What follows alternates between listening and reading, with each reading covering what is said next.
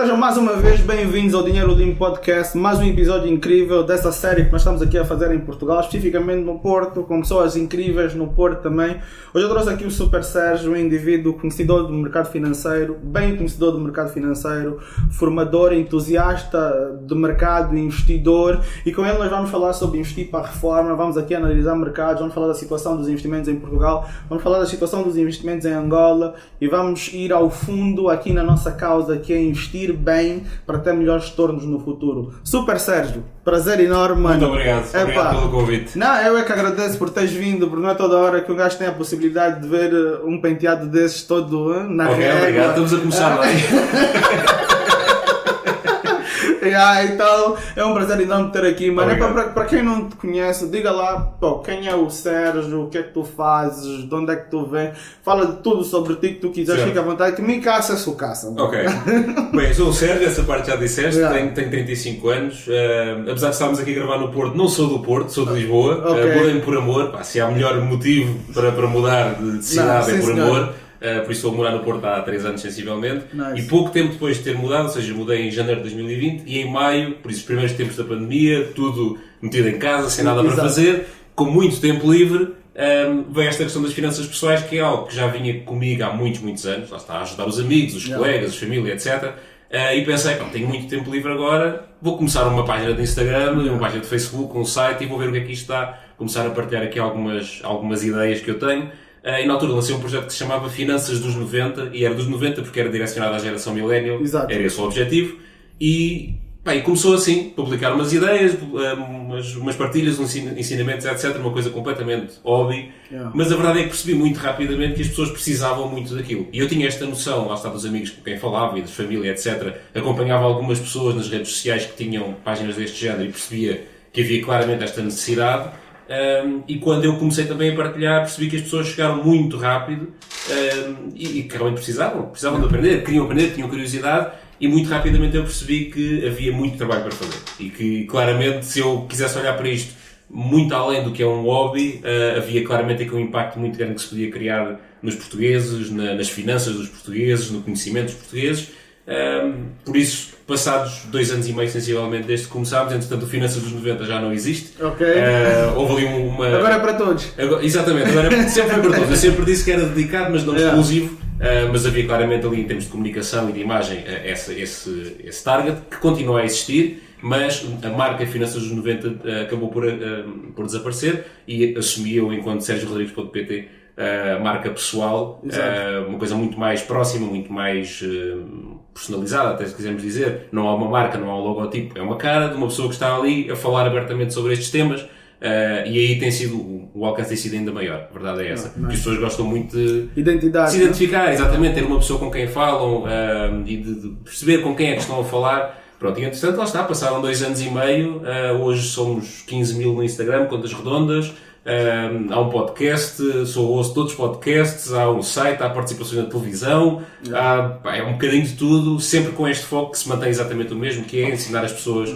a gerir o seu dinheiro, as suas finanças pessoais, e isso mantém-se exatamente igual. Nice. Eu acho isso fantástico porque, sabe, a pandemia trouxe tanta coisa boa no lado do empreendedorismo, no lado do investimento, no lado do controle financeiro, que se não fosse um pecado dizer, parece que íamos precisar de mais pandemias, mas que isso não aconteça. Não, não, por mas favor, é, não. por favor, não, mas há tanta transformação isso só prova que o empreendedorismo e o crescimento vem mesmo da necessidade. Certo. Quando as pessoas se sentem encurraladas num ponto em que elas precisam de criar, elas criam de facto. Sim. Dá a sensação que nós somos seres que funcionam só sob pressão. É tipo, epá, eu estou aqui, não, deixa eu fazer alguma coisa, deixa eu aproveitar isso. E connosco também foi semelhante, nós surgimos na mesma altura, vimos a mesma necessidade.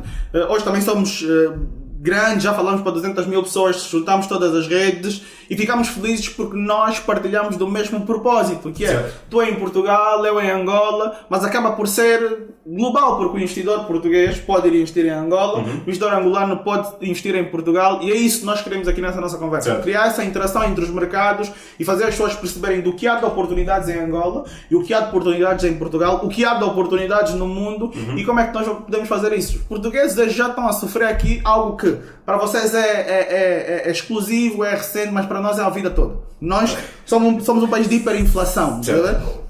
Então, para nós é normal, entre aspas, o que Nunca nós é normalizamos normal. o que não é normal, temos inflações superiores a 20%, por exemplo. Pois. A nossa inflação no ano de 2021 foi de 27,19%. Depois o nosso foi 1,5, mais ou menos. Yeah, então é só para tu veres, mas quando você chega a uma inflação de 10, é como se o teu crescimento tivesse sido de 750%, estás a ver? E o nosso, nós passamos por uma inflação na ordem de 16% por aí, então nós baixamos Exato. significativamente quase a metade e vocês cresceram 5, 6, 7, 8 vezes mais. Como é que o português está a viver o efeito da inflação no bolso, mano? Está a viver, em primeiro lugar, a fazer de conta que não acontece. E isso é uma coisa muito portuguesa. O português adora fazer de conta que nada acontece, está sempre tudo bem, desde Yeah. que tenhamos o nosso, o nosso sol e a nosso, praia. o nosso binho. Exatamente, de resto está tudo bem e continuamos a fazer muito de conta. Isso é a primeira reação das pessoas, isto com a inflação e com tudo o resto. Sempre que há um problema qualquer, o português adora fazer de conta que não acontece e varrer para debaixo do tapete e esperar que passe. E esse é o problema, é que a questão da inflação não está a passar, não se espera que vá passar, entretanto tivemos as subidas das taxas, das taxas Euribor eh, também neste, neste ano, que também não vão abrandar, e o português continua a fazer de conta que nada acontece. A verdade é que há uma série de estudos, por exemplo, em relação ao, ao crédito, o crédito continua a aumentar, o pedido de crédito. E isso Sim. é estranho. Exatamente. Porque também os impostos estão a aumentar. Há sítios que não havia Também. impostos no imobiliário, que agora há. Há coisas que não taxavam nos investimentos, que agora taxam. Também. Como é que é possível isso? A situação ficar mais complexa e mais complicada, melhor, e a pessoa buscar se endividar a, a preços mais altos. Por que é que isso Bem, é, acontece? pode haver aqui duas coisas. Eu acho que eh, será porque as pessoas não querem saber. E acham que isto não faz diferença nenhuma. E eu sempre me endividei para ir de férias ou para comprar um carro, ou seja o que for. Não é vou- agora. Não é agora que vou fazer diferente. Isso, aliás, agora até vou precisar de fazer mais porque tenho menos dinheiro e então ainda preciso me endividar mais para continuar a ir de férias. Isto é o que eu acredito que seja a acontecer. No entanto, também há algumas situações em pessoas que realmente estão a passar dificuldades, não estão a ter capacidade de pagar e então têm que ir buscar crédito para conseguir viver. Mas este é o problema, é que a minha pergunta é quantas destas pessoas é que realmente olharam para os seus orçamentos, olharam para os seus gastos antes de ir buscar crédito? Ou seja, Exato. o que é que, quantos deles é que realmente cortaram algum gasto a alguma coisa eh, em vez de ir buscar crédito para manter esse gasto? É porque agora só numa situação ainda pior, porque agora têm o, o que tinham mais essa prestação do crédito. E com taxas mais altas E com taxas mais altas, exatamente. Já, Nós, nós olhamos para, para, para essa situação de endividamento e ainda bem que estamos a falar sobre isso. O que é que tu achas num momento como esse seria ideal? Taxas fixas ou taxas variáveis, por exemplo? É assim, a taxa fixa acaba por trazer uma grande tranquilidade sempre, isso independentemente da altura. Ah, houve muitas pessoas que contrataram taxa fixa há um ano ou dois e que estavam a pagar mais do que se tivessem taxa variável, mas neste momento estão muito mais Estão a pagar tranquilas. três vezes menos. Estão muito mais tranquilas do que os outros. Ahm, agora, não há uma resposta ideal, a taxa fixa funciona para quem, quem, quem quiser estar tranquilo. Esse é, é o ponto número um. Ou seja, quem não quiser ter, ter preocupações em relação a isto, nós sabemos que o Euribor agora está a subir, a partida vai continuar a subir, alguns economistas dizem que pode ir até ali aos 3,5%, nós ainda estamos nos 2,5%, por isso ainda falta mais Sim. um bocado, ah, até eventualmente estabilizar. Agora, e vamos ver o que é que acontece. Agora, o problema das taxas variáveis é exatamente isto, é que depois o dinheiro, quando o dinheiro é muito barato, que era o que estava a acontecer, Exato. nós temos algumas pessoas compraram casa ali em 2010, 2011, que conseguiram spreads muito baixos. Muito baixo. 0,3, 0,4, com as Euribors negativas, eles estavam com uma taxa real de juros zero. Estavam a amortizar capital a 100%. Yeah. O que é que essas pessoas fizeram? Nada. Em vez de aproveitar essa altura para amortizar ainda mais, não. Deixaram-se. Tenho uma folga, deixa-me estar aqui Yeah. quieto para ir de férias. Lá está, voltamos sempre ao mesmo. É, é tudo uma questão de hábitos. E agora essas pessoas estão a passar, estão a passar mal. Eu conheço alguns desses casos que agora de repente no espaço de um ano vem a pá, tem mais 50% ou disparar, 60%. é. Porque bem, nós olhamos para o seguinte, imagina só que tu estás, estás a investir, estás a olhar para o longo prazo e tudo mais, e partimos do princípio que o mercado sempre recupera. Pelo menos é o que se diz. É o que se espera. É o que se espera e é o que, no final das contas, durante os anos foi, foi Certo, é acontecer. verdade. Na decisão de, de tomarmos crédito, por exemplo, de dinheiro emprestado, isso não devia pesar um pouquinho se o teu empréstimo, por exemplo, é para 30 anos? Devia, mas voltamos sempre ao mesmo. Aliás, Portugal é dos, é dos países, pelo menos da União Europeia, onde ahm, há maior taxa variável. São 92%, se não me falha agora a memória. Os países nórdicos, primeiro, os países nórdicos compram muito menos casas para viver. Exato. A maior parte mora em casas arrendadas, isso é logo um ponto. E quem compra, compra em taxas fixas. Em Portugal, a maioria compra para viver e compra em taxas variáveis. Isso, se calhar, explica porque é que os países nórdicos estão bastante melhor economicamente do que nós, não é? Há aqui uma série de. Uh, uma coisa até cultural, mas há uma série de ideias e de formas de olhar para o dinheiro e para as finanças e para tudo isto que é muito diferente da nossa. Nós, por exemplo, em Angola também temos muitos casos de pessoas que se endividaram há 7, 8 anos a, a, taxas variáveis, uh, quando nós tínhamos um câmbio super estável, uhum. a taxa de câmbio na altura era 10, 12 mil kwanzas por cada 100 dólares, por exemplo, e viemos parar agora numa altura que nós estamos nos 54 mil kwanzas por cada dólar e já tivemos nos 80 por cada euro, por exemplo. Então tu já imaginas o que é que acontece na vida das pessoas quando acabam sim, indo sim. por aí. Qual é o conselho que se dá às pessoas na hora de se endividar? Vale a pena se endividar de facto ou tu tens de fazer tudo o que tu quiseres para evitar dívida? Assim, a dívida é uma parte importante da criação de riqueza, porque acelera muito, eh, acelera muito a criação. Agora, temos que saber o que é que estamos a fazer. Um, e isto, isto que eu acabei de dizer, de ser um, um processo importante, ou um passo importante na criação de riqueza, vale quando nós nos estamos a endividar para investir em algo. Quando estamos a nos endividar para ativo, exatamente, o que se chama alavancagem, não é? Uh, isso aí sim. Agora, o problema é que a maioria das pessoas endivida-se para consumo. Yeah. Ou endivida-se para uh, uso próprio, seja o que for, para algo. Por exemplo, as pessoas quando compram uma casa para morar esperam que a casa por si valorize.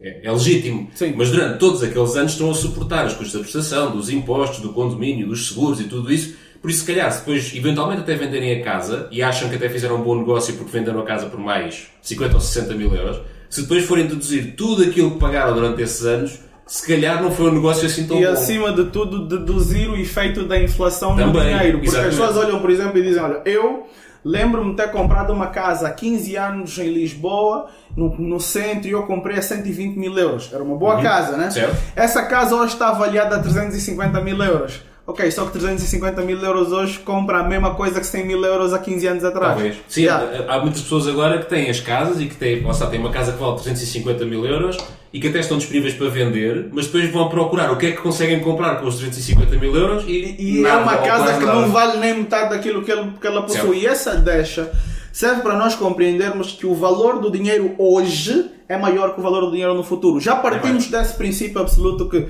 100 mil kwanzas hoje, 10 mil kwanzas hoje, 100 euros hoje, 100 dólares hoje, já vale mais do que vai valer daqui a 10, 15 anos. Certo. E isso é uma razão clara para que a gente invista. Nem mais. Como é que o português investe? O português não investe.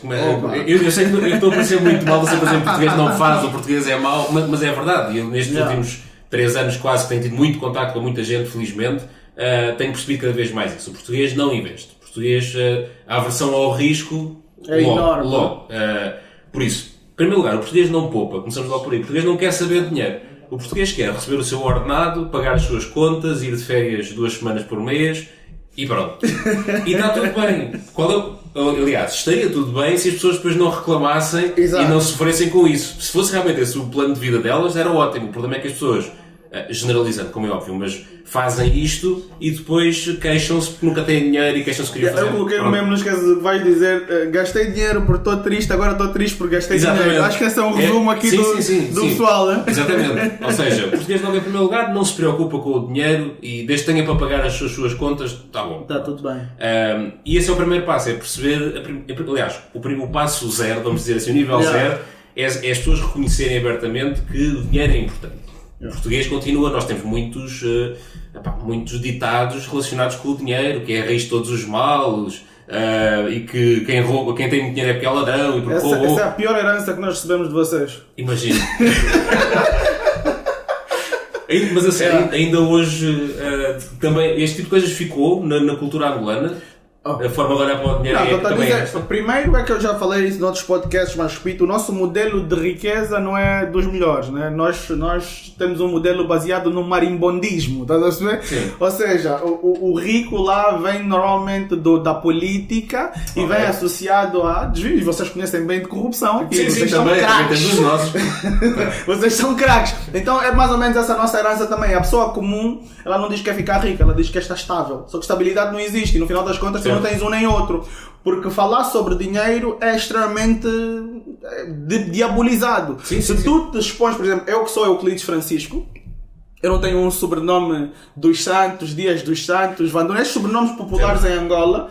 eu não posso ter nada. Eu não posso publicamente aparecer com o BMW ou com um relógio bem, ou estar bem e dizer que estou bem financeiramente. Certo. Porque sou rotulado na impossibilidade de criação de riqueza e aumento de patrimônio porque não tenho isso.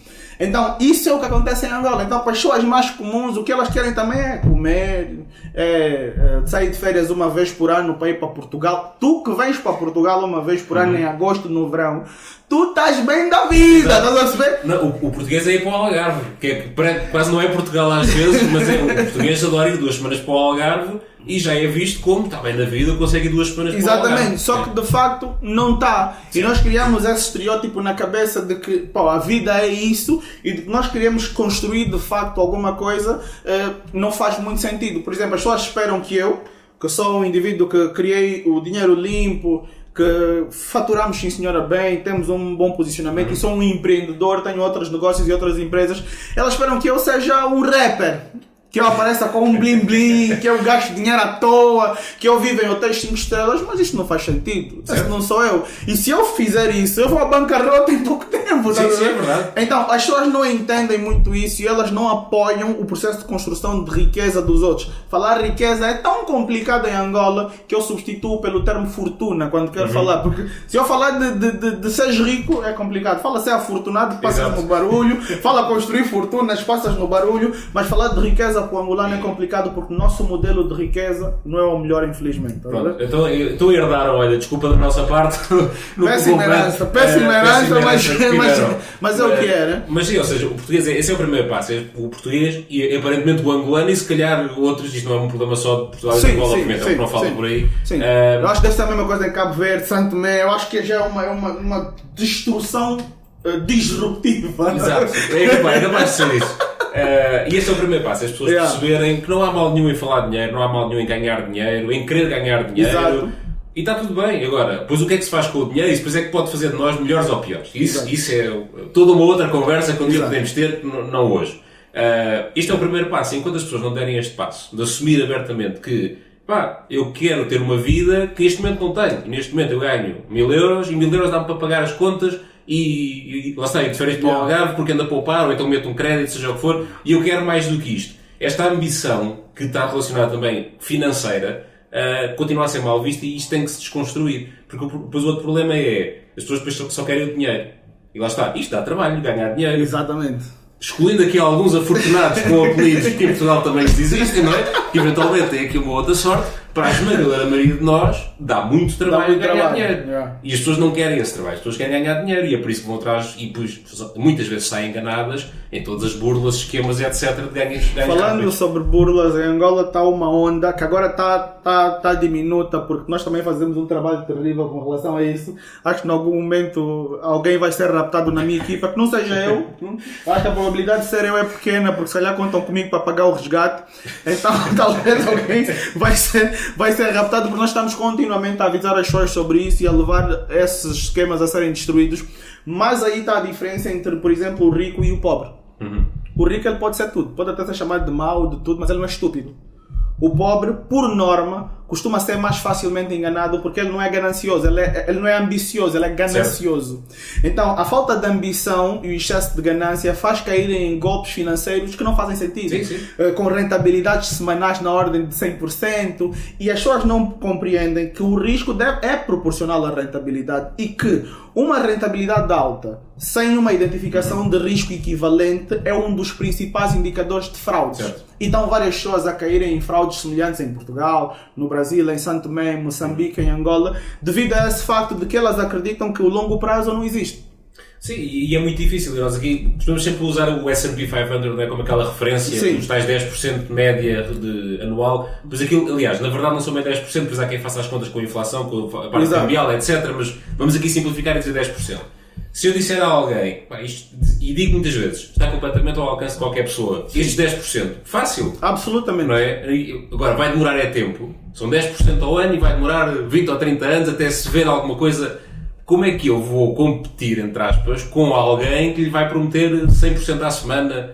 Yeah. Não tenho hipótese, porque se a pessoa quiser ser enganada, atenção, eu gostava de dizer, se a pessoa não souber o que está a fazer e for atrás da ganância do dinheiro rápido, eu, que vou dizer 10% ao ano durante 20 anos, não tenho hipótese nenhuma de conseguir converter, digamos assim, aquela pessoa, quando eu tenho outras pessoas a dizer 100% à semana, e pronto, depois a pessoa, quando, quando correr mal, logo se vê. E as É, pessoas é também não percebem, por exemplo, que o investimento ele potencializa a riqueza, mas ele não necessariamente cria a riqueza. Certo. Porque para ele criar a riqueza teriam que ser muitos anos, anos demais para que tu pudesses viver dessa mesma riqueza. Uhum. Tu tens, por exemplo, 100 dólares há 100 anos investidos no próprio S&P 500 a se transformar em 1 milhão de dólares, por exemplo. Isto pode acontecer, mas tu não estás vivo em 100 anos, então não faz Certo. sentido. O que é que nós fazemos? Nós usamos a nossa renda ativa para potencializar a nossa renda passiva.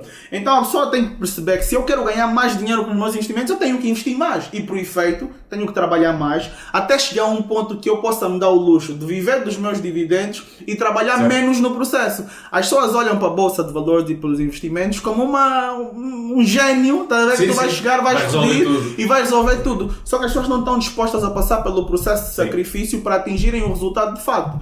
Obviamente que se tu hoje colocares, por exemplo, 100 dólares e amanhã teres, por exemplo, 115 dólares a 110 dólares, tu não vais ter esse aumento no salário por ano. Uhum. É verdade, tu sim. não vais ter esse Sim, aumento sim, no salário por ano. Na tua renda ativa, muito dificilmente isso vai acontecer. Se tu consegues ter essa renda passiva, vai acelerar muito o teu processo de, constru- de- Uhum. de construção de fortuna e no final vai, vai, vai, vai ter o resultado. E essencialmente nós consideramos cash como um ativo que vai mudar o teu paradigma todo, Certo. porque em tempos como esse, em que o PL da bolsa, o preço sobre o lucro da bolsa está bem mais baixo, Certo. nós tivemos uma queda significativa na bolsa, tu tens a possibilidade de comprar mais barato e de aumentar a tua possibilidade de retorno. Como é que o português que não poupa consegue aproveitar oportunidades? É Não, não consegue. Até, não consegue. Mesmo, que, mesmo que poupasse, não ia aproveitar essas oportunidades. Porque há uma coisa que costuma dizer aqui muito que é ah, a Bolsa de Valores é o único sítio onde as pessoas fogem quando está em saldos. Exato. Porque quando é para ir à Zara ou à Primark ou outra loja qualquer, Yeah. correm todos para a porta Yeah. para comprar eh, uma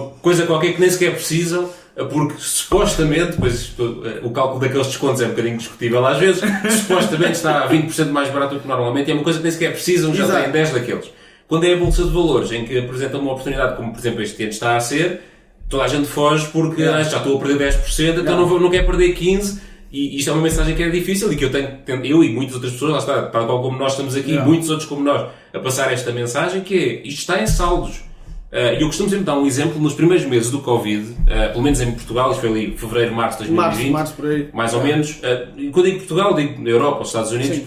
Houve ali aquele primeiro mês em que o, o S&P desvalorizou cerca de 30% num mês, contas Sim. redondas. Sim. Eh, E eu pergunto, já pergunto a muitas pessoas, mas vocês acham que a Apple vendeu menos 30%? Ou que a Microsoft teve 30% de prejuízo num, num mês? Não, as empresas são exatamente as mesmas. Não aconteceu nada às empresas. O que aconteceu foi uma reação de medo dos investidores que começaram a vender aquilo baixou. As empresas são as mesmas. Então se elas são as mesmas e hoje custam menos 30% ou com 30% de desconto, não é uma ótima oportunidade para as comprar?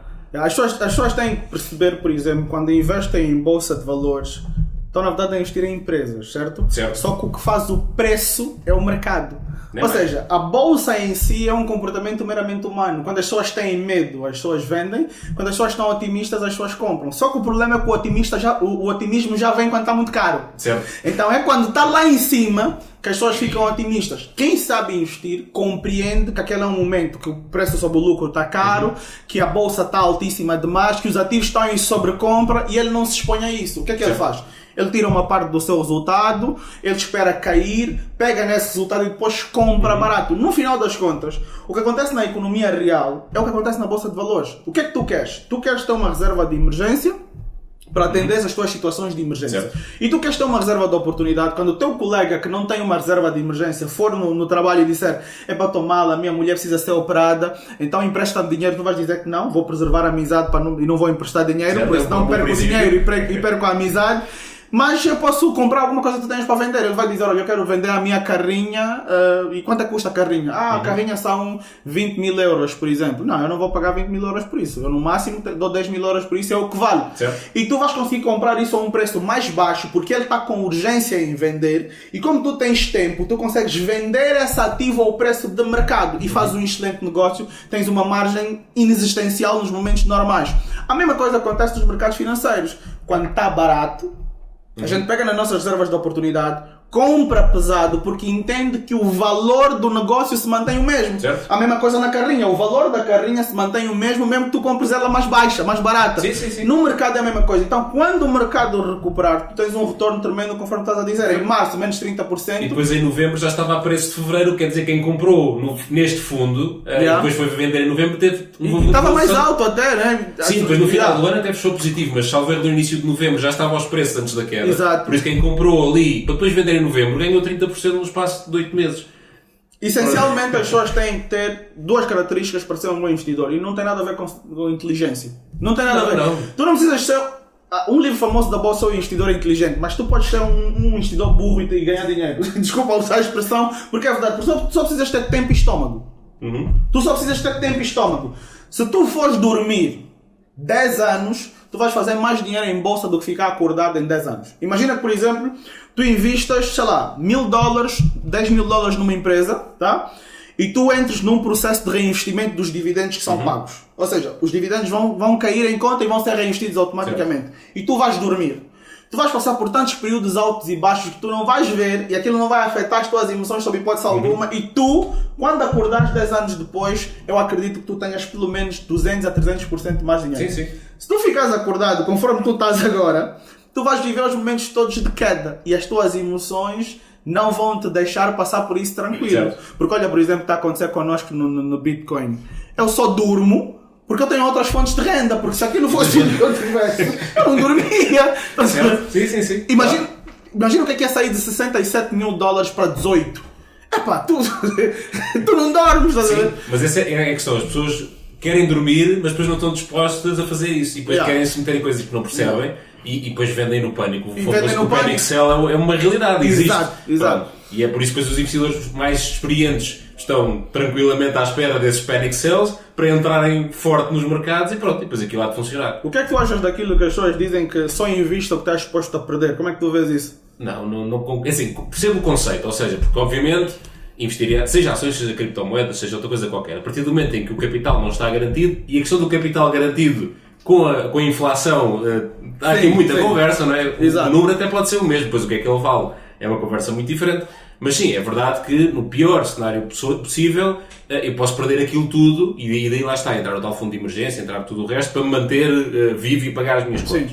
A probabilidade disso acontecer é, é zero, ou quase, não é? Yeah. Uh, se eu tiver uma carteira minimamente diversificada e não, lá está, não andar a, a apostar em coisas que eu não sei, probabilidade disso acontecer é zero. E na verdade também vamos ser muito honestos. Se tudo for a zeros, epá, então é o quê? É a Terceira Guerra Mundial. Não, o mundo acabou. Ou o mundo acabou, também não Sim. me interessa o que é que eu tenho ou o que é que não, Não, tenho. Não é exatamente o que dele. estás a dizer, porque se, Por se a bolsa toda vai a zero, tu não tens comida em casa. Exato. Já o resto também, tipo, porque as empresas de comida não estão a produzir, as empresas de transporte não estão a transportar nada. Por isso não preciso do meu dinheiro para nada, não fez diferença absolutamente nenhuma. Por isso eu percebo o conceito, não investir aquilo que não se pode perder, neste, nessa perspectiva temos ali uma, uma folga de, ou de emergência ou de, ou de oportunidade eventualmente, claro que sim. Agora tem-se correr riscos, ou deve-se correr riscos, e devem ser riscos calculados. Ahm, e- mas a verdade é muito simples, e agora voltando um bocadinho atrás daquilo que estavas a dizer do investidor inteligente.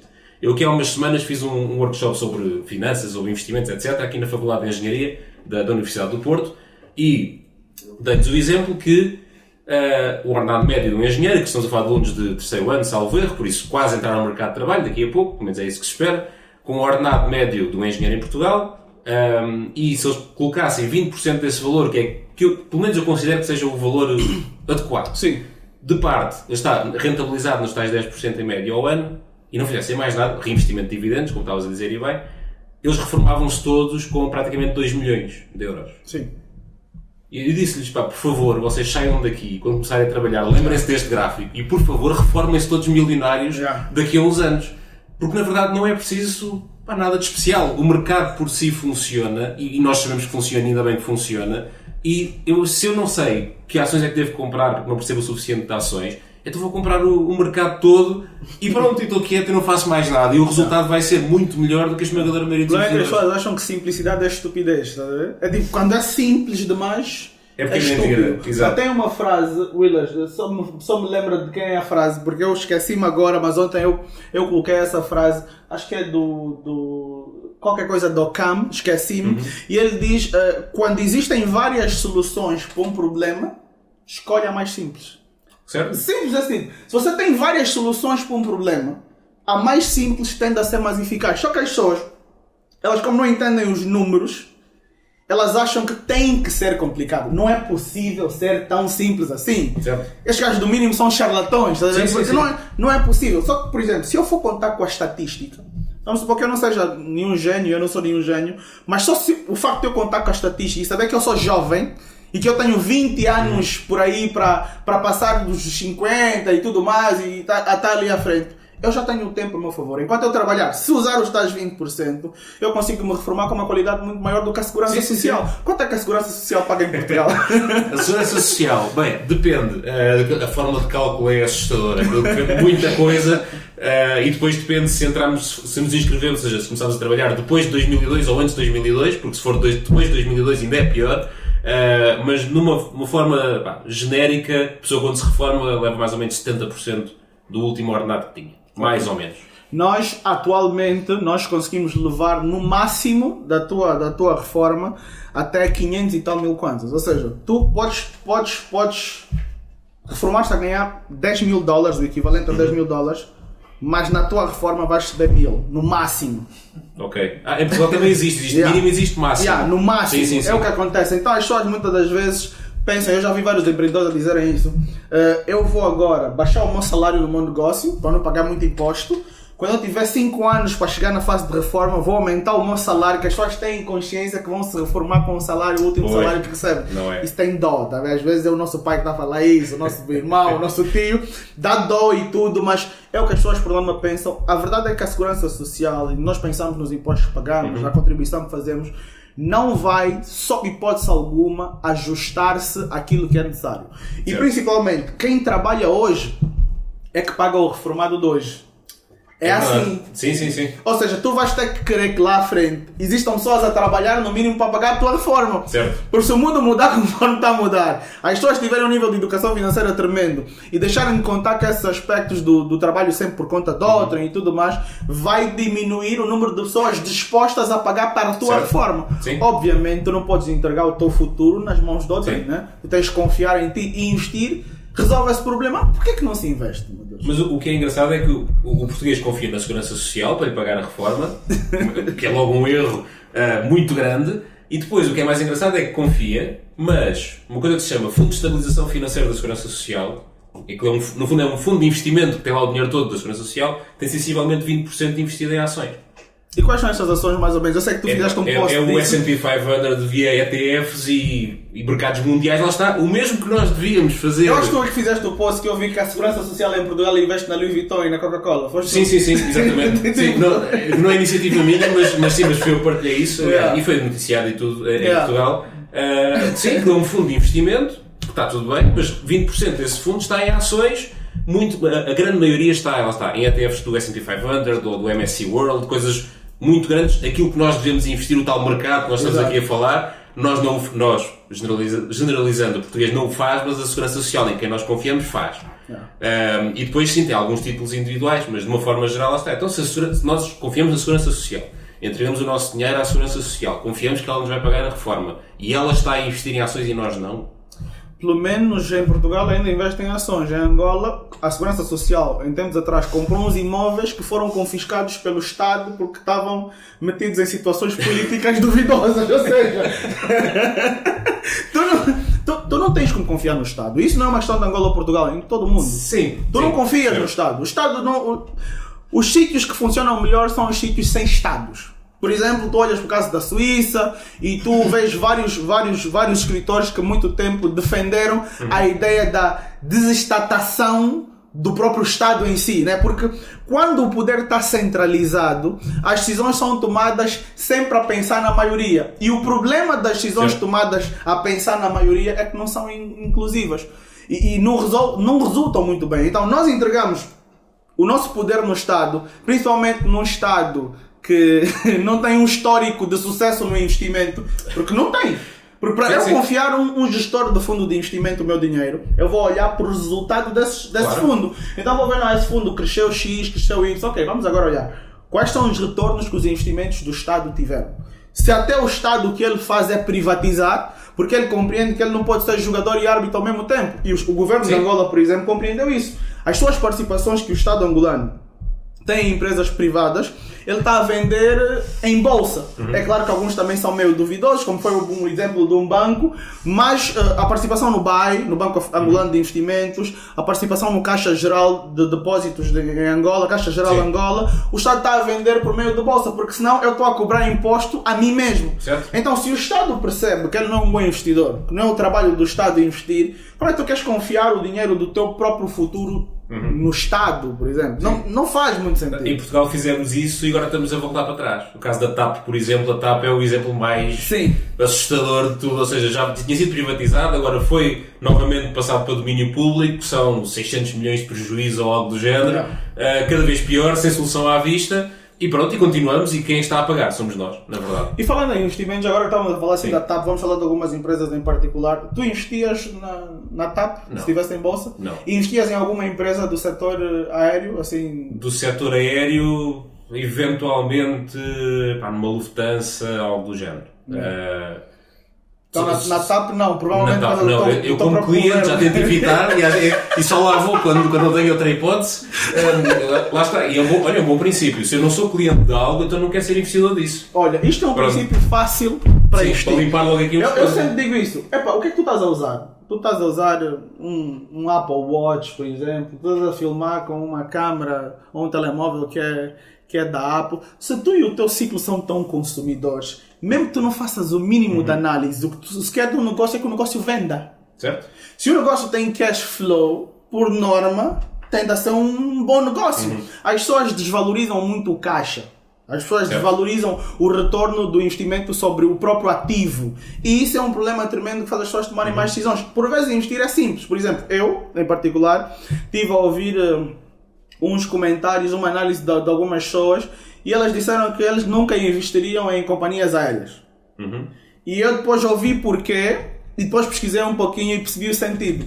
Normalmente eles não têm ativos, e os ativos são em leasing, né?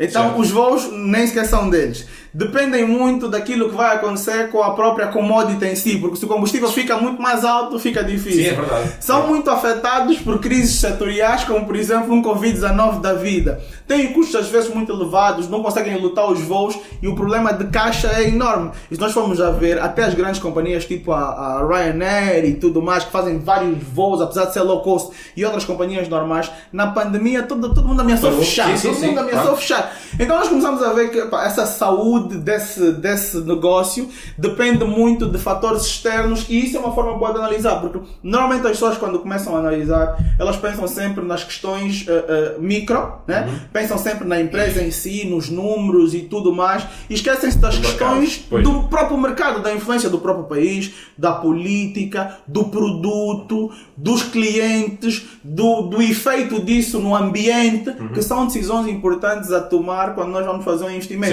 E, e o que parece é, Sérgio, que se fosse um indivíduo extremamente medíocre com relação às análises, Uhum. às análises de mercado, mas tu fores bom a analisar esses fatores externos, tu também Certo. podes acabar fazendo bons Claro, investimentos. claro que o mundo é muito grande e nós, e nós temos, nós individualmente temos muito pouco, para não dizer zero influência sobre o que é que se passa no mundo. A verdade é essa. Por isso nós olhamos para o mundo. E é um, é um um, um desafio que eu lanço às pessoas com quem às vezes faço sessões de mentoria, que estou a lançar neste mundo, etc. Que é, o que é que achas que vai ser o mundo daqui a 5 anos, ou 10 anos, ou 20? O que é que achas que vai acontecer? E pá, então investe nisso. Ah, achas que vão ser o quê? Os carros elétricos, por exemplo, é que realmente vão ser a norma e que 99% vão ser elétricos? Ah, as energias, realmente, achas que vamos continuar com esta dependência do petróleo? Ou achas que claramente vamos virar para quase Para total- tudo. totalmente renovável? Se- qual é a tua visão do mundo daqui a 10 ou 20 anos? Epá, então investe nisso que tu achas que vai ser o mundo. Agora, o que é que pode acontecer? Estar errado. Yeah. Pronto. É, o- é o pior que pode acontecer. mas a verdade é que temos 20 anos para corrigir e ver, ok, eu, eu agora acho que o mundo daqui a 20 anos vai ser isto, mas daqui a 2 ou 3, dependendo do que acontecer, já vou se calhar achar uma coisa diferente ou não. Exato. Aí vou corrigindo o meu, o meu trajeto até lá. Super concordo contigo e tem até algo para acrescentar sobre isso, é sobre os próprios ciclos de mercado. Por exemplo, eh, nós temos ciclos de curto prazo e ciclos de longo prazo. Então eu sempre penso que a melhor forma de investir em alguma coisa é quando os dois ciclos estão alinhados. Certo? Então nós vamos olhar para o petróleo, por exemplo. E, e, e logo pensamos nisso uh, uh, em 2021, no início Uhum. de 2020, nós começámos a pensar nisso em 2021 principalmente, é que, uh, e principalmente quando a guerra da Ucrânia também despoletou, vimos essa situação. No, no ciclo de longo prazo, nós vamos precisar de petróleo. Eu, eu entendo isso porque eu sou, Sim. eu sou formado em engenharia de petróleo. Ok. Ou seja, eu sou geofísico de petróleos e eu sei que apesar de ser um recurso esgotável, é impossível o mundo em 50 anos virar elétrico e virar sustentável. É uma coisa fantástica. É tipo, nós estamos a falar de aquecimento global há 20 anos, mas nunca vimos nada. Certo, certo. Nunca vimos uma política sustentável com Sim. relação a isso. Então eu vejo mais ou menos da mesma forma. Se o ciclo de longo prazo do petróleo ele vai continuar a ser necessário e quando o petróleo no ciclo de curto prazo se mostra extremamente necessário, principalmente com as loucuras Uhum. da Rússia e tudo mais, ali nós começamos a olhar para isso como um bom momento, um momento ideal para investir. Certo. Ou seja, vai ser sempre um bom momento para investirmos em petróleo? Talvez sim, por são empresas que têm um retorno sobre os ativos bom. Uh, vai ser sempre um bom momento para investirmos em, em energia renovável? Sim, porque se o petróleo falhar, e mesmo que não Certo. falhe, a ideia é sermos mais, cada vez mais sustentáveis, então vamos, vamos sempre investir. E se os ci- os ciclos estiverem alinhados, é um momento ideal? Sim. Ou seja, isso parece uma decisão fácil de tomar, só que tu tens de estar disposto ali com a psicologia Certo. de o risco da cacetada que podes levar nos investimentos. E quando nós falamos de reforma, eu acho que os ciclos fazem sentido para investir por aí. Para além do investimento passivo, né, que é Sim, sim, apostar na, na, na- naquilo que é a economia da Europa toda e entrar no índice Exato. da Europa, apostar nos Estados Unidos e entrar no índice dos Estados Unidos, ou apostar na China, que eu não aposto em China. Eu também não, Eu não invisto mas- em China e tenho as minhas razões para isso, mas sei que é um mercado sustentável, um mercado que epá, promissor, né? continua a ser Sim. promissor e tudo mais, mas eu não invisto em China. Eh, e, e ali fica fácil. Mas quando nós falamos de ativos individuais, por exemplo, tu aconselhas que alguém invista para a reforma como? Em fundos de investimento ou monta uma carteira de ativos individuais? Para a maioria das pessoas, os fundos de investimento, seja os fundos de investimento, os, os chamados mutual funds, ou os ETFs, os transacionados em bolsa, pá, para a esmagadora maioria das pessoas é o que funciona e eu não sou diferente. A, minha- a maioria da minha carteira está nesse tipo de produtos. Está, eu, eu gosto muito de uma coisa que, que é, eh, eu, eu falo daquilo que eu faço e eu vendo, entre aspas, aquilo que eu faço. Porque assim sei, sei o que é que eu estou a fazer e consigo passar essa informação. E a verdade é que eu tenho essa noção que se calhar, se estivesse à procura de, de ativos individuais, ahm, conseguia até calhar um retorno maior, mas eu não quero ter essa chatice. E eu vivo bem com os meus 10% na média ao Yeah. ano. Estou descansado, todos os meses eu sei, recebo o meu- o- dos meus rendimentos, 20% vai para a minha carteira, que está diversificada, obviamente, mas está muito focada em ETFs, com uma forte componente imobiliário também, imobiliário de arrendamento, Exato. que em Portugal também cada vez é mais complicado, mas é o que é. Ahm, mas a verdade é que é muito simples. E, e eu acho que isso é- às vezes é um problema, é tentarmos passar esta mensagem que é simples. Porquê? Através dos fundos de investimento e tu se calhar ali com pá, 10 fundos, assim no limite, do limite, tens tudo o que é preciso. Exato. Se exato. forem fundos de dimensão suficiente, tens todo o mercado, do mundo inteiro, de todas as classes de ativos, e está ali tudo, e depois simplesmente tens que reforçar, ir reforçando, ir reforçando, e não há mais nada para fazer. E é muito simples. E isso é, é uma coisa que as pessoas, estava a dizer há bocadinho bem, as pessoas quando é simples fogem. Exato. Mas é realmente simples, não Yeah, tem nada yeah, que saber. yeah. Eu levantei uma estatística aqui de média do retorno total das ações transacionadas no mercado dos Estados Unidos né, de 1900, 1900 mesmo, Uhum. 1900 até 2016 e ele diz de uma média de retorno de 9% em que 4.6 vem dos lucros reinvestidos e 4.4 vem do rendimento dos dividendos. Ou seja, quando nós falamos dos 9, 10%, as pessoas têm que perceber que isso é automático. Isso vai acontecer quer tu faças algo, quer não. No entanto, existe a possibilidade de tu, enquanto investidor, ganhar mais do que os 10% Claro, sim. se tu aproveitas aqueles momentos de queda. Porque basicamente es- esses 10% ou 9% é, sobre o, é o retorno médio anual reinvestindo o que tu vais ganhar de dividendos e, e por exemplo, a, a própria valorização da- do- do- das próprias empresas e tudo mais. Agora, se tu, que és um empreendedor, que és um funcionário público, que trabalhas por uma empresa privada, decidis, nesses momentos de queda, reinvestir mais, O ali o teu retorno vai claro. ser estupidamente maior. Sim, sim. E é isso que as pessoas não percebem. Sim. Às vezes, quando falamos com as pessoas e dizemos 10% é muito, principalmente com uma inflação de 2% média, Sim, como que é o normal na- na Europa, sim.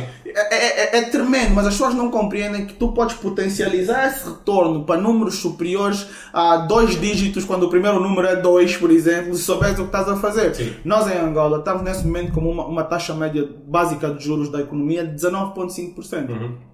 já foi 20% há uns 4 meses atrás. E os nossos títulos públicos pagam, nesse momento, até 21% de rentabilidade. Ok.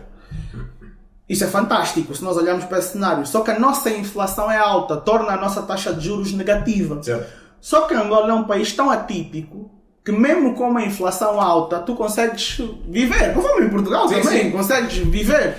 Então, se nós, por exemplo, fomos investidores inteligentes e investimos parte do nosso capital no estrangeiro, nós podemos fazer negócios com o Estado de longo prazo, arriscar, por exemplo, 10 anos a, a receber uma taxa de 21% e aproveitar os momentos de estabilidade cambial para pegar esse dinheiro e investir cá fora. Certo. Então, isso faz ter um retorno tremendo. Eu, em particular, chamo vários portugueses e pessoas de outros países a olharem para a nossa economia em Angola, e vocês estão aqui a assistir, olhem para a nossa economia em Angola, como uma oportunidade para tu maximizares o teu retorno de forma estúpida. Imagina o que é que aconteceu connosco desde janeiro de 2021 até mais ou menos 3 meses atrás.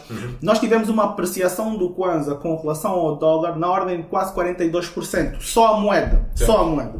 Porquê? Porque a nossa economia é em 95% dependente do petróleo. Então, quando nós temos o preço do petróleo a escalar, por norma nós temos mais dólares a ser negociado e o preço do dólar tende a baixar. Se tu, por exemplo, investiste com uma rentabilidade de 23% ou 21%, conforme nós tínhamos anteriormente, tu ganhaste 23%, mais uma valorização sobre esse capital na ordem Certo. de 40%. Claro. E se tu conseguires pegar nesse dinheiro e investir no S&P 500 para ganhar 10%, ou 15%, ou dependendo do que for acontecer, tu tens bastante dinheiro. Então é importante diversificar, não só a nível de ativos, mas talvez também Certo. a nível de economias. Sim, Eh, sim, sim. Como é que tu pensas, o que é que tu pensas sobre os mercados emergentes, por exemplo? Eh, levanta muitas questões ainda. Yeah. Pronto. Ahm, lá está, a China para mim, por razões políticas, não, não faz sentido. ah, mas do- eu, eu prefiro, lá está, prefiro investir naquilo que já está bem maturado, que já está com provas dadas. é, é um bocadinho até associado àquelas estratégias de investimento em ações do value investing e do Sim. growth investing. Eu claramente sou muito mais value investing. Ou seja, quero aquelas coisas que eu olho, pá, tenho aqui 50 anos de histórico. Exato. E eu sei que provavelmente os próximos 20 se vão comportar mais ou menos como isto. Yeah. Um, por- e lá está, faz-me um investidor conservador neste, neste sentido, ou seja, de procurar algo que já é muito conhecido, estando perfeitamente consciente de posso estar a perder boas oportunidades. A verdade é essa. Eh, essa parte cambial é importante, porque lá está, o mercado, o mercado português em termos de ações é, é morto completamente. O mercado, o, o PSI 20, que agora já não se chama PSI 20 porque já nem se tem, tem 20 empresas, aquilo já, já só tinha 17 empresas, ainda se chamava PSI 20, mas agora só, só se chama PSI, o Portuguese Stock Index. Eh, não, assim podem mexer Daqui a um tempo vontade. vais chamar P, né? É. Nestes últimos anos, nós vivemos bull markets. Um bull market enorme, acho que foi o maior da história em todo o mundo. E mesmo assim, nos últimos anos, o PSI conseguiu desvalorizar. É uma coisa impressionante, como é que todos os mercados e todo o mundo valorizavam e o nosso consegue desvalorizar. Pronto, por isso o mercado português é, é- é muito pequeno. E as pessoas claramente em Portugal devem procurar, na minha opinião, todas as oportunidades fora de Portugal. Há economias muito mais desenvolvidas, obviamente os Estados Unidos acabam por ser uma referência. Nós também acabámos agora há, há pouco tempo e ainda estamos um bocadinho nisto, na questão do, do euro-dólar. Porque o euro é a moeda mais forte que o dólar, atingimos a paridade aqui há uns meses, entretanto já ficámos, ficámos abaixo, agora já estamos outra vez acima, andamos aqui muito instáveis. E as pessoas viram isto como um problema nos seus investimentos. O facto do dólar estar a valer mais do que o euro. Exato. Pessoas com dinheiro investido nos Estados Unidos a acharem que uma moeda americana mais forte era mau para os investimentos. Não, é exatamente ao contrário. Meu- eh, As pessoas ainda não perceberam que a partir do momento em que investem em algo, o seu dinheiro está lá. E está a viver de acordo com o que estiver a acontecer lá. Então, se eu tenho o meu dinheiro investido no S&P 500, por exemplo, não é? tudo está em dólares, o dólar valoriza, para mim, nesta perspectiva apenas, é bom, claro, que toda a gente quer ter uma moeda forte. E claro que para a nossa economia de uma forma geral, um euro mais fraco que o dólar é uma coisa má. Eu percebo isso. Mas na perspectiva de investimento é uma coisa boa. E as pessoas não, não perceberam isso. É, e não perceberam que o mesmo dividendo de 10 dólares vale agora muito mais euros do que valia antes. Exato. E eu depois vou consumir em euros. Por isso, para mim, é benéfico ter, nesta perspectiva apenas, atenção, um dólar mais forte do que o euro. Ahm, agora, obviamente, se as pessoas forem só investir nos Estados Unidos, depois um dia dá uma volta qualquer, porque sempre dá, e temos um problema. Ou seja, daí a questão da diversificação. ah, e até com a história dos mercados emergentes, claro que sim. Para quem acreditar e quem, até até quem estiver mais, mais por dentro, eu agora, depois da nossa conversa, vou estudar muito mais a fundo o mercado angolano, porque não o conheço.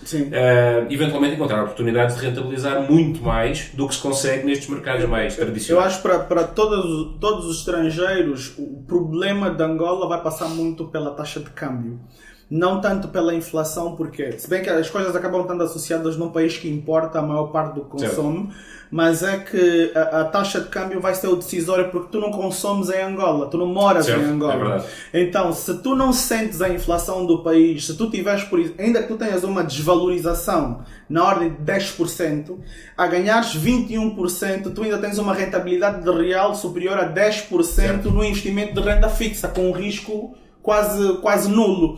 Então é importante que aquele que é o cidadão estrangeiro, por exemplo, ou residente em Portugal, ou português, olhe para Angola no investimento de curto prazo como sendo uma coisa interessante. Nós ainda não temos muita liquidez, no mercado de títulos temos mais liquidez do que no mercado de bolsa. Nós neste momento estamos só com duas empresas em bolsa, principalmente por causa da iniciativa do Estado, mas a previsão é que em 2023 venham mais três, né? e aí já vamos começar a ter um índice Ok? mas o que aconteceu na nossa bolsa foi tremendo. Nós temos eh, as, as duas ações que estão agora negociadas em bolsa. Uma entrou a 5 mil kwanzas, chegou a 17, agora está a 12, de facto, mas ainda compreende uma valorização tremenda, uma valorização superior a 120%. As ações do Dubai entraram a 21.460 por aí, ou 640, chegaram a 57 mil kwanzas. Há quem aproveitou estes momentos, Claro. tinham um pouco de liquidez, mas hoje estão na ordem de quase 30 mil kwanzas ainda com uma valorização Sim, sim, sim. tremenda. Ou seja, o nosso mercado é interessante no sentido de que é pequeno, vai crescer muito se as pessoas estiverem dispostas a correr determinados riscos.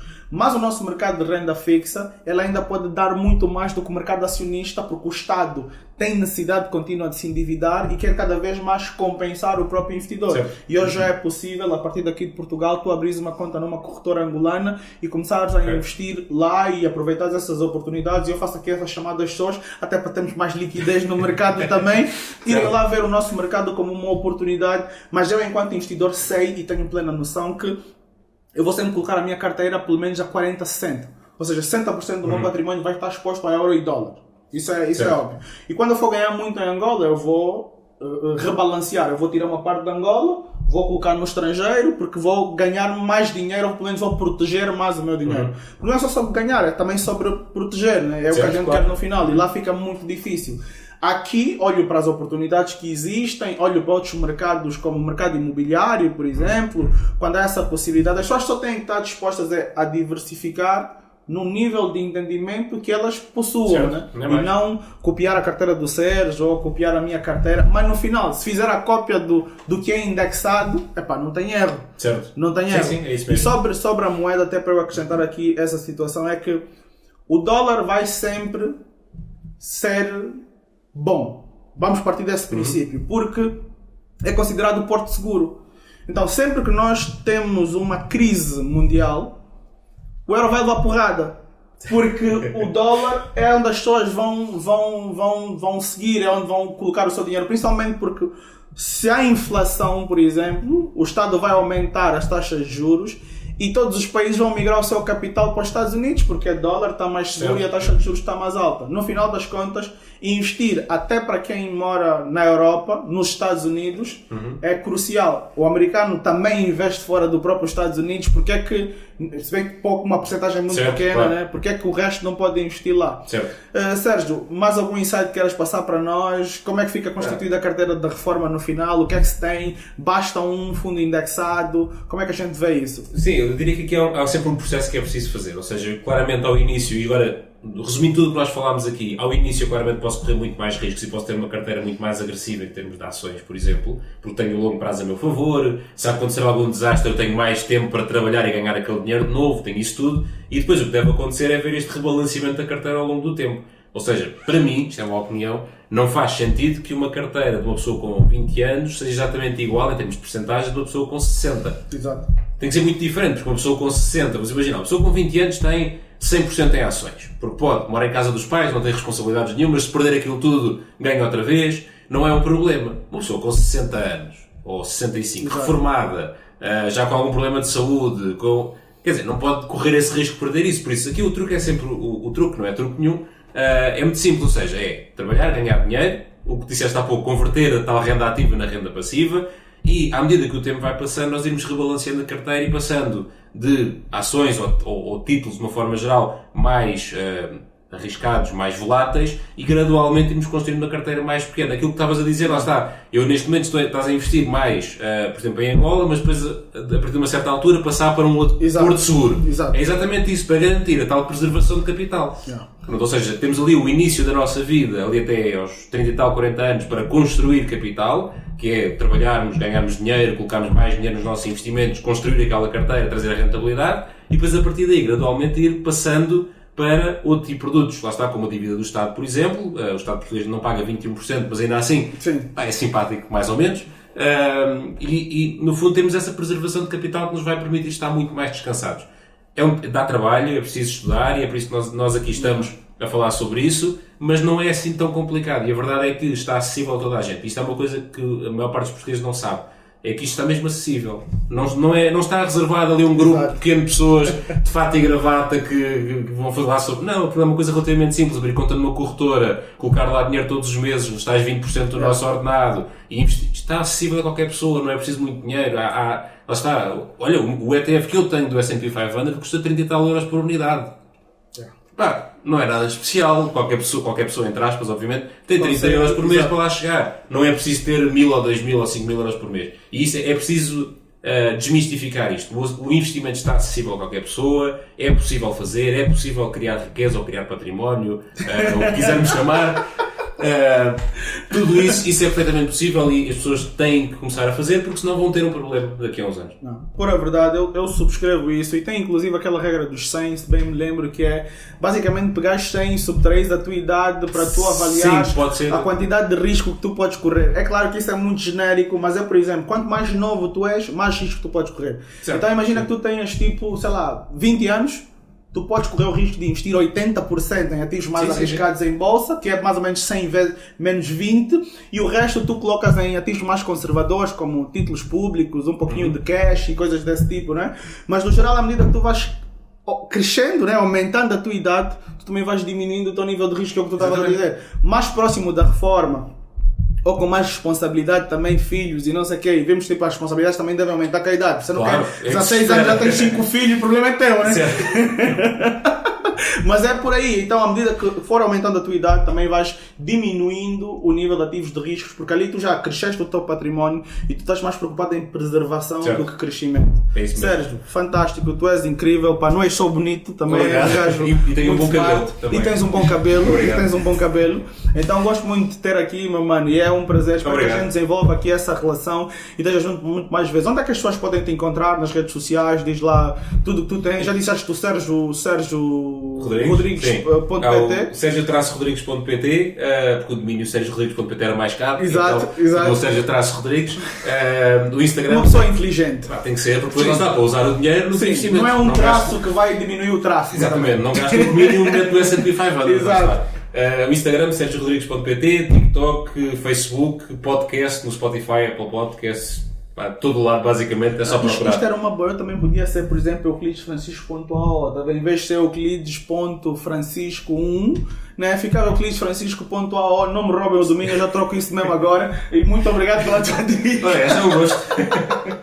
Sérgio, é um prazer enorme. Obrigado. Tem alguma coisa que tu queiras, eh, algum produto que as pessoas podem comprar teu? Sim, vou encontrar no, no próprio site. É, obviamente também vou falando sempre sobre isso nas redes sociais, mas no okay. site vou encontrar uma série de masterclasses. Masterclasses são vídeos de uma hora, sensivelmente, sobre vários temas, sobre poupança e investimento, PPRs, análise de ETFs, também falámos aqui um bocadinho, um, investimento imobiliário, tudo isso. Uh, estão também disponíveis sessões de mentoria individuais para quem quiser um apoio mais personalizado, Exato. pode marcar diretamente lá. E depois há um curso que no fundo tem isto tudo para quem quiser aprender, para quem quiser coisas mais específicas, tem as, as, as aulas individuais. Uh, para quem quiser tudo ao mesmo tempo e depois no final com uma sessão de esclarecimento de dúvidas, tem no fundo um curso onde tem, tem acesso a isto tudo. Está tudo no site sergio-rodrigues.pt. Fantástico, vamos a sergio-rodrigues.pt e vamos também à, à lista de espera da nossa mentoria O Caminho da Liberdade Financeira, que vai começar muito em breve. Então, os links vão estar todos aqui na descrição do vídeo, que é para que vocês tenham acesso e aprendam finanças pessoais, investimentos em mercados financeiros. Cobrimos Angola, cobrimos o resto do mundo também. Montamos uma carteira de investimentos no final que seja perene, né, que resista ao longo prazo e, e montamos algo adaptado à realidade do investidor, tanto o investidor angolano como o investidor estrangeiro estrangeiro, vai conseguir investir nos dois mercados e ter uma oportunidade de ser resiliente e, acima de tudo, antifrágil com relação às situações que vão acontecer no mercado. Então, entrem para a lista de espera. É provavelmente a melhor mentoria que temos no país. Não temos muitas, ainda assim conseguimos ser o melhor. Desculpa lá a humildade, tá? Ou a falta dela. e sigam lá, sigam as nossas redes sociais e vamos ver sozinho é mais difícil. Valorizem a vossa renda e até a próxima.